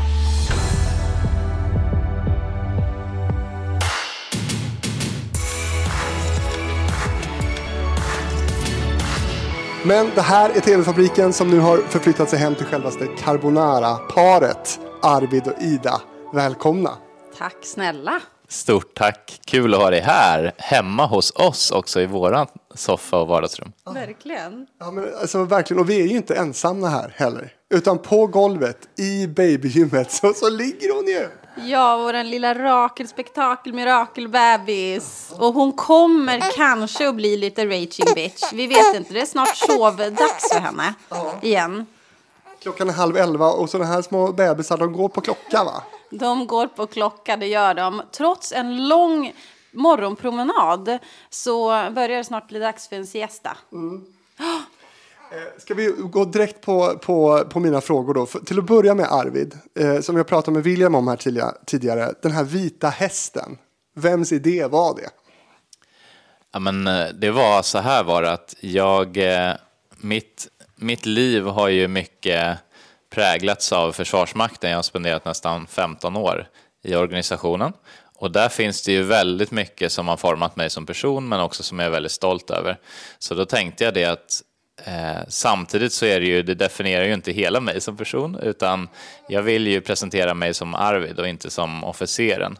Så därför tänkte jag, jag gifter mig civilt och då blir det ju Eh, upp, uppklätt civilt då. Men sen så tänkte jag, ja men kanske ändå, alltså jag har ju så mycket från Försvarsmakten som jag är stolt över. Så jag kanske ändå ska göra det i våran allra finaste, mest dräkt och uniform. Och ska jag göra det, då vill jag gå all in. Då ska jag komma in till häst och det ska vara sabelhäck med de här svärden som står. Eh, och det ska vara allting runt omkring. Så att jag nämnde det faktiskt för mamma. och Då sa hon att ja, men i så fall, då måste vi ha en cool häst också. Så hon började höra runt bland sina kontakter. Och då hittade hon hästen Illern som har uppträtt i Friends Arena och var en riktig sån magnifik häst. Så att på En den vägen var Sagohäst. en riktig Alltså, du hade sagohäst. typ läst mina barndomsdrömmar. Här kommer den fina prinsen in på den fantastiska hästen. Det var nästan så det kändes. Men det var ju lite roligt också apropå produktionen. De hade ju en tanke om att du skulle komma in i någon raggarbil där och en sån där lite mer klassiker, att jag står och väntar på bruden. Exakt. Men det vill inte du. Nej men gud, alltså jag hade ju typ i, i samband med castingen råkat nämna att jag typ något ett, två år hade varit en riktig raggare och de bara jättebra, vi kan ta in dig i en raggarbil. Jag bara, "Nja, jag tror inte det. Det är farligt att säga sådana där saker i produktionen. exakt, De exakt. snappar upp allting. Ja, så att eh, jag sa rätt snabbt att jag vill inte vara den som kommer in till min man. Jag vill att min man kommer till mig. Så att eh, det var ju så jäkla kul när vi insåg sen också att Arvid, han hade ju tänkt samma sak. Att han ville möta mig. Och med oss här hemma hos er här nu så har vi också ett eh, filmteam. Ja, eller hur? Våran favorit Siri är ju här och filmar oss. Det är ju asnice. Det känns som att vi är tillbaka till liksom första eh, veckorna inspelning av Gift första ögonkastet. Asfränt. Ja, vi sa ju det också när vi höll på att spela in, att vi var ju inte två i det här äktenskapet, vi var ju fyra. Ja, exakt. Det var du, jag och så var det ju kamera-Siri och eh, ljud-Gabriel som hängde med. Ja, det var en riktigt trevlig fyrkant. Hela sommaren. Hela sommaren. Hela sommaren. Men, men, men det här med att ha en och samma, ett och samma team, ett, en och samma fotograf som följde er hela vägen. Hur viktigt var det skulle du säga? Ida? Ja, men alltså, vi hade ju under inspelningen två stycken som eh, följde oss. Vi hade ju eh, en fantastisk eh, kameratjej som heter Tanja de två första veckorna. Eh, och sen så tog Siri vid. Eh, och eh, ja, det är ju superviktigt för att man blir ju som en liten familj och man blir ju verkligen ett liksom sammansvetsat team. Eh, och det är också viktigt den som står bakom kameran eh, och spelar in eh, av den anledningen att eh, det är ju väldigt viktigt liksom, att känna sig bekväm liksom, eh, framför kameran, kunna slappna av och våga slappna av och bara liksom, vara i nuet och där det händer och när det händer.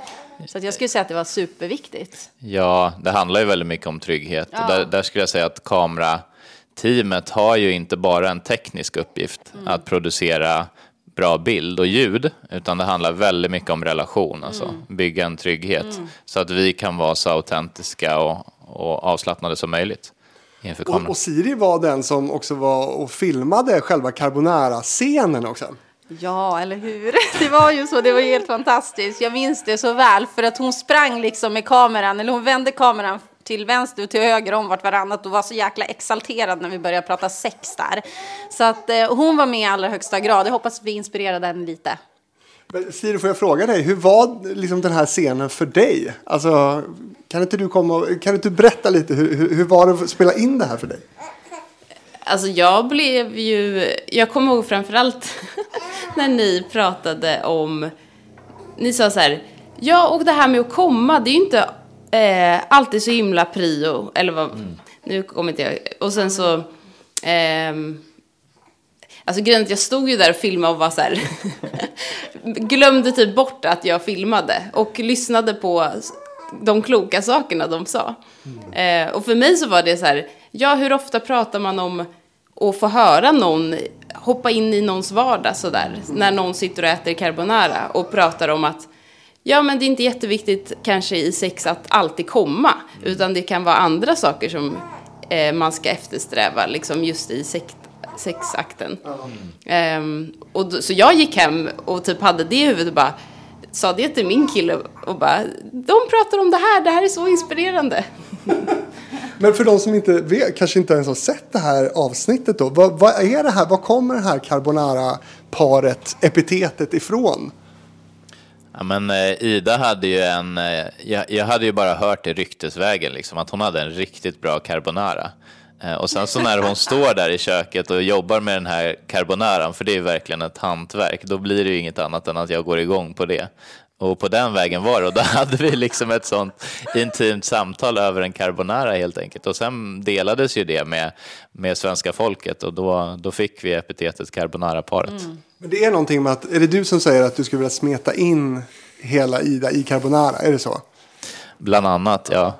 Men hur, hur ni måste ha varit otroligt liksom ändå lugna och laid back i den här inspelningssituationen ändå.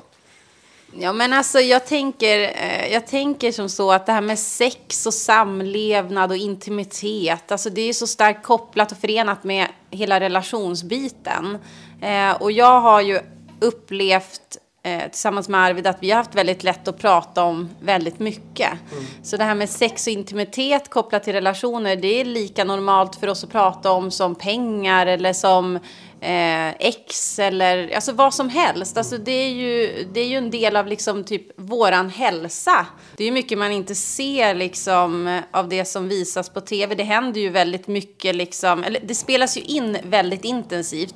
Jag och Arvid hade ju ett möte med Kalle eh, Nordvall där vi satt och pratade sex liksom i en timme, sex och relationer hos honom på hans mottagning.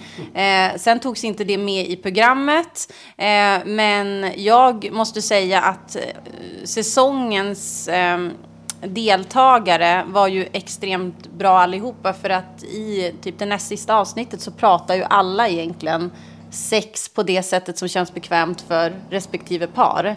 Eh, och det tror jag är skitbra liksom rent folkbildningsmässigt också och visa liksom att det är helt okej att prata om det som är rätt, rätt mycket tabu kring.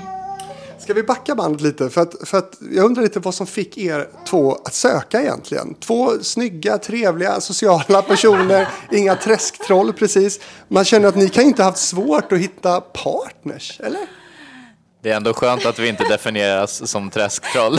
ändå. Tänkte Men- säga, oj vilken komplimang. Alltså, det var ju typ dagens, dagens bästa komplimang. Liksom. Oj, Ta åt er, ta åt er. Wow. Nej men varför sökte vi? Ska du börja Arvid eller? För mig, ja. För jag har ju precis som dig Fredrik, jag har ju hängt med och sett det här programmet sedan eh, start. Och det hade egentligen att göra med att min morbror var med i programmet från början.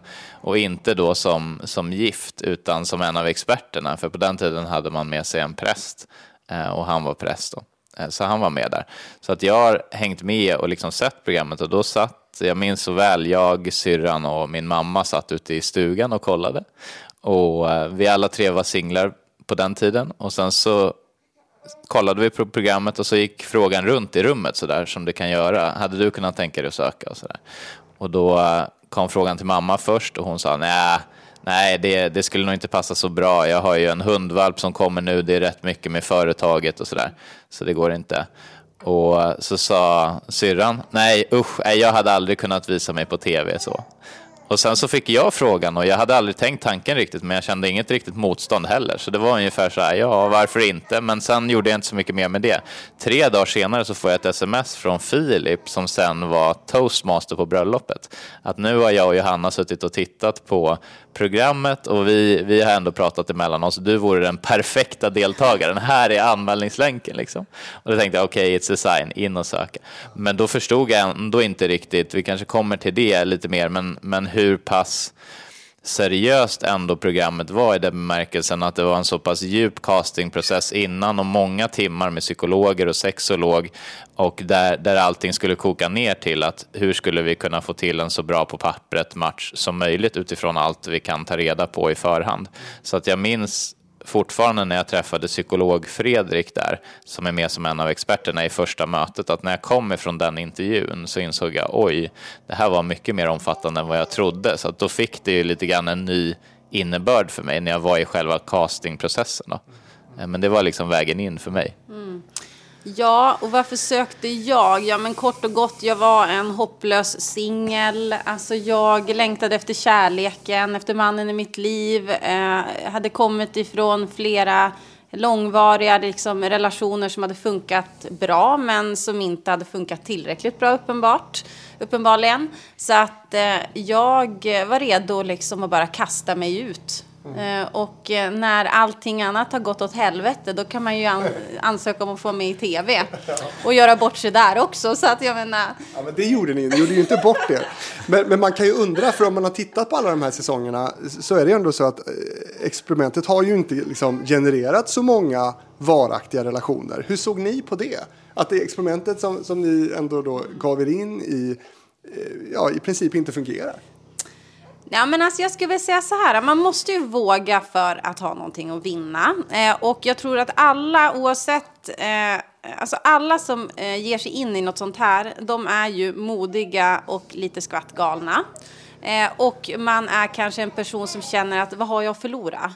Eh, jag kände redan från start att det här kan bli hur bra som helst. Det kan också gå käpprätt åt skogen. Men gör det det, då kanske jag i alla fall eh, kommer ur det här med en riktigt god vän. Eh, nu blev det kärlek vid första ögonkastet för mig, kändes det som. Eh, och väldigt explosivt. Eh, så att i slutändan så är jag ju så glad att jag faktiskt vågade. För att eh, det var ju många gånger efter att man hade tackat ja som man han, säg, eh, han tänka liksom, ska jag, är det här sant, borde jag, ska jag backa nu eller ska jag bara fortsätta framåt? Ehm, nej, men så att jag, helhetsmässigt så var det helt fantastiskt. Ska jag ta upp henne Ja, det kan du få göra. eh, och bara ge henne lite napp och sådär kanske? Också känd från tv ju. Också känd från tv. Vill du säga någonting Rakel? Några välvalda eh, livsord här? Ehm, Så nöjd när hon kom upp igen. Det blev hon helt nöjd. förstummad. Vem är det som är här? Gulle. Va? Wow. Fint. Ja, men- för, mig, för mig så var det ju så liksom rent sannolikhetsmässigt att säsongen innan du och jag var med, eh, då gick det ju inte jättebra. Det var väl ett par som sa ja och som, som sen delade på sig, men säsongerna innan så, så vitt jag vet så var det typ en tredjedel som ändå sa ja. 33 procents chans. Jag tänkte det var bättre än vad jag själv hade för framgångar på olika appar.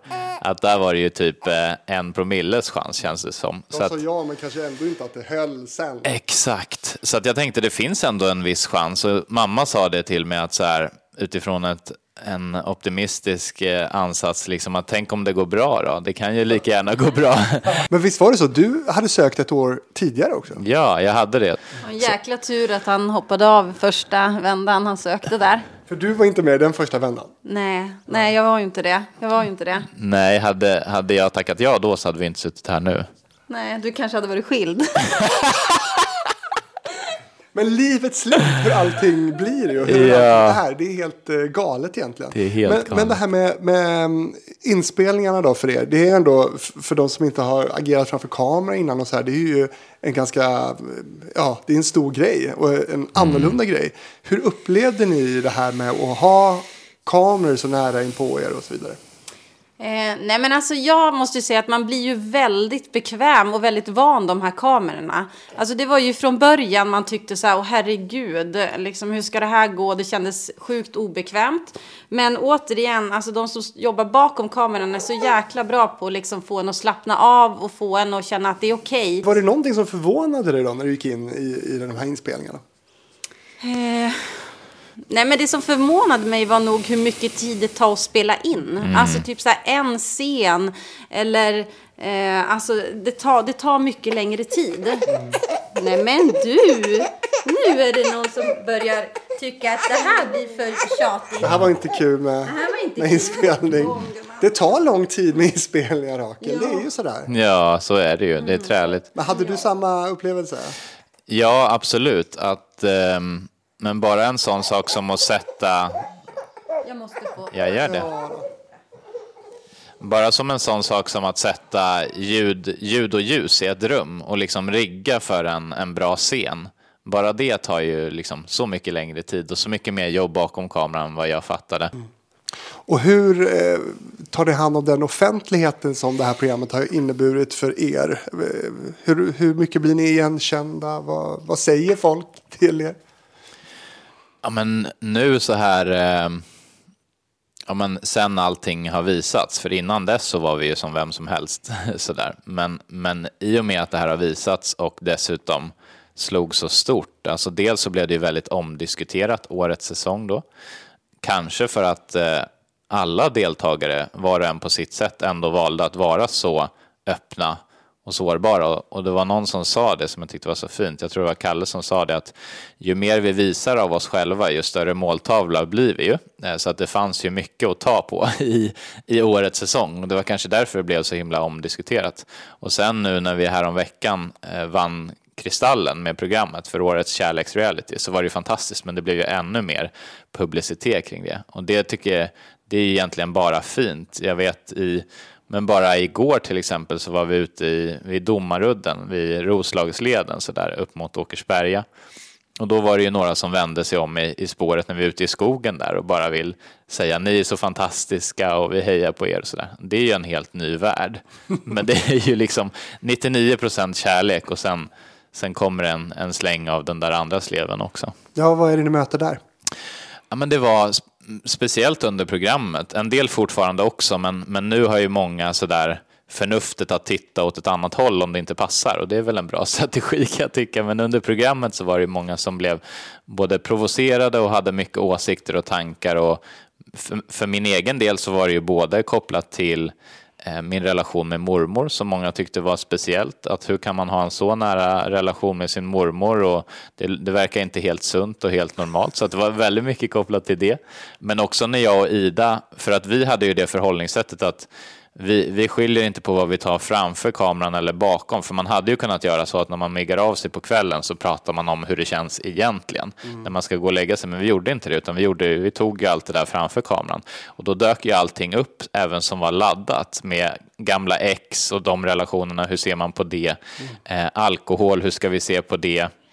Eh, så att en, en hel massa sådana laddade saker dök ju upp för mig och Ida och då var det ju många som hade synpunkter på det Eh, många faktiskt medelålders kvinnor hörde av sig till mig. Jag tolkade det som att de hade egna trauman som blev triggade, men de tyckte att jag var väldigt kontrollerande mot Ida och var en liksom narcissist och, och kvinnoförminskande och så här.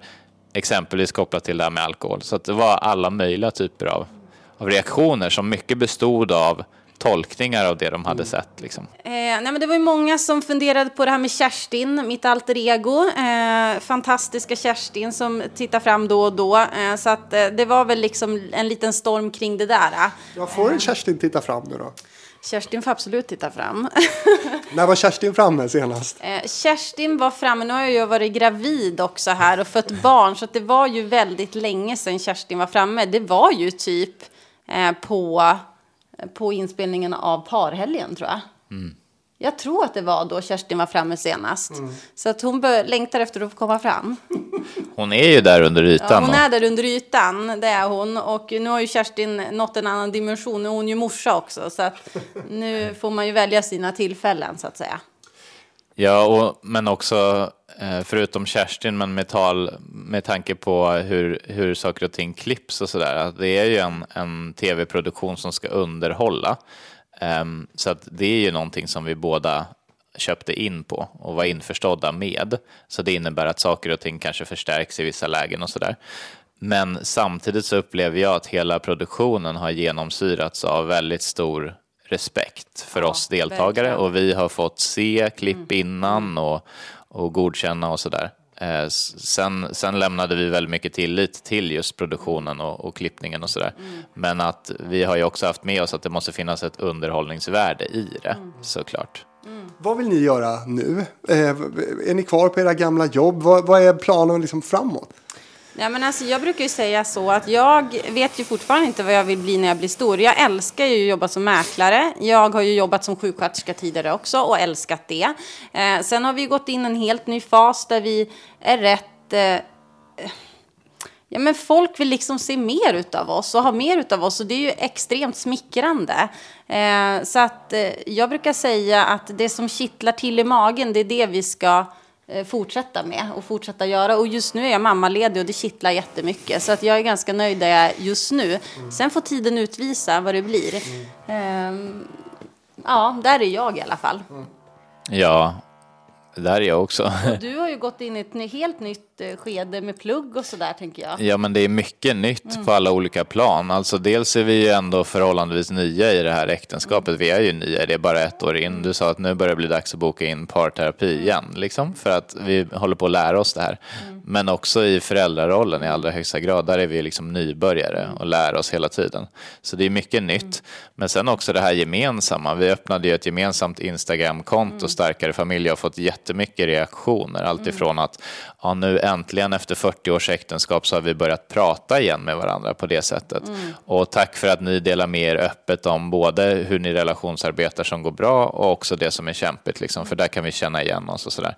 Så det kommer ju väldigt mycket tillbaka till oss, att det vi vill vara öppna med, det skapar väldigt mycket värde för många. Så där fortsätter vi gärna att dela med oss. Men sen rent för, för mig själv så händer det ju också mycket karriärsmässigt. Ida är ju mammaledig och jag har avslutat min anställning inom Försvarsmakten, startade mitt eget företag Starkare ledarskap och pluggar ju nu också kognitiv neurovetenskap och positiv psykologi som handlar om förändringspsykologi och hur hjärnan funkar när man vill utveckla sig själv och andra kopplat till sitt ledarskap. Då.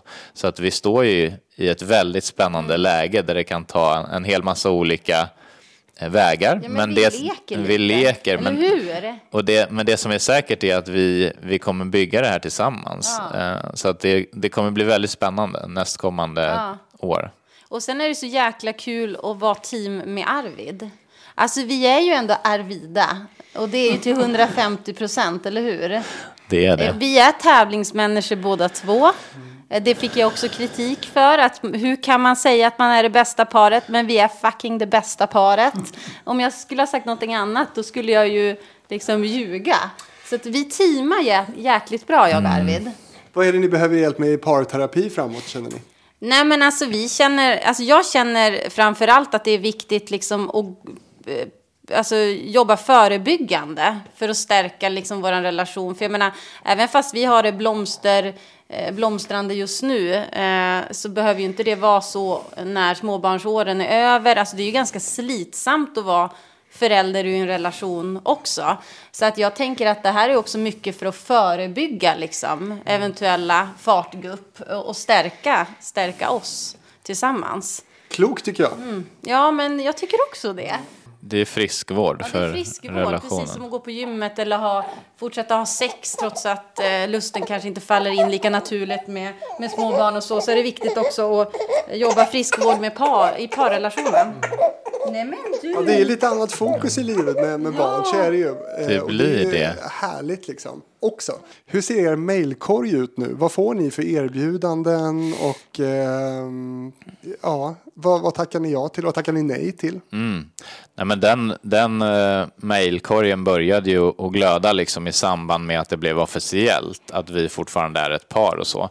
Då började det komma in en hel massa förfrågningar om olika fortsatta tv-produktioner och tv-samarbeten. Som vad då? Ja, men det kunde vara allt ifrån eh, att, att göra någon typ av spin-off på Gift vid första ögonkastet och det var vi inte så intresserade av. En reality alltså? Ja, typ. någon, någon typ av sån. Fortsätta följa er? Fortsätta följa eh, och, och lite om hur, hur gick det för Arvid och Ida ungefär. Eh, och det var vi inte så intresserade av för att eh, i våran värld så är det ju så att vi träffades genom det här programmet och det var ju liksom sensationellt i sig och så. Men det var ju också bara en punkt där våra vägar möttes. Så nu är ju inte vi, Gift i första ögonkastet var en häftig grej, men det är ju inte någonting som lever med oss idag, utan nu är vi ju mer intresserade av det som Ida var inne på, att vi, har, vi försöker göra vad vi kan för att bygga en starkare familj. Så att för oss, om vi skulle titta på en tv-produktion, så är det i så fall från den ansatsen, att vad kan vi göra för att stärka en relation? Ehm, Så ni tackar nej till alla lekprogram och Fångarna på fortet och så? Eller? Ja, det är inte säkert. I, Ida skulle ju älska Let's Dance, men det är, tyvärr har ju då hela tv-branschen är ju sån och TV4 har fått sparka en massa så det blir inget Let's Dance nästa år. Men det kommer andra produktioner som kanske skulle kunna vara aktuella. Eh, så att sånt kanske kommer. Men det, om, om jag och Ida skulle göra någonting då skulle vi göra någonting utifrån det, vad vi själva brinner för med starkare familjerelationer och hur får vi liksom det att funka. Det är det vi, då vill vi gå in med ett tydligt fokus och apropå det då så har vi valt att inte tacka ja till, till förfrågningar och samarbeten utan sitta lugnt i båten och vänta på att, ja men vänta här nu, vad är det som känns genuint och äkta och bra för oss? Får du massa skamliga förslag också? Men vi, skamliga förslag. Vi får mest förslag som handlar om att där det kanske antingen att det inte riktigt landade bra i oss, att det inte kändes äkta och genuint.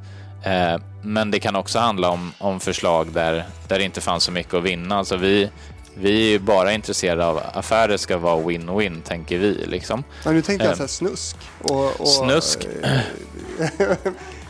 Jo, men det kommer också att vi ska göra reklam för sexleksaker och, och, och sånt där också. Det kommer. Och det, det är väl jättehärligt, men vi, vi, har, vi har valt att fortsätta på carbonara-spåret för att inspirera till samtalet i första hand. Sen får man utforska därifrån.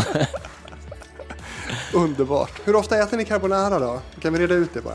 Eh, nej men vi äter carbonara, sen eh, har det ju blivit kanske lite mindre, mindre nu i och med att ett barn har kommit in i bilden, men vi fortsätter hålla carbonara-ätandet uppe. ja, ändå prio på är ändå dagordningen. prio, den är ändå prio. Jag säger som Karin Norvärd, sluta aldrig ligga. Okej, det, var inte, ja, okej. det var inte det jag frå- tänkte när jag frågade, men jag förstod nu vad ni, vad ni liksom associerade till. Okej. Ja, ja, men jättebra. Det är viktigt också eh, faktiskt, trots att man har blivit nyblivna föräldrar. Eh, du som lyssnar på det här, eh, du får gärna kontakta mig. Då gör man det på fabrikspost@gmail.com och så kan man hitta TV-fabriken på Instagram och på eh, Facebook. Arvid, Ida och Rakel, tack så mycket för att jag fick komma hit. Men tack snälla. Stort tack, så trevligt att ha dig här hemma hos besök. Ja. Tack. You need to be shaggable. Alltså knullbar. Tack för idag allihopa.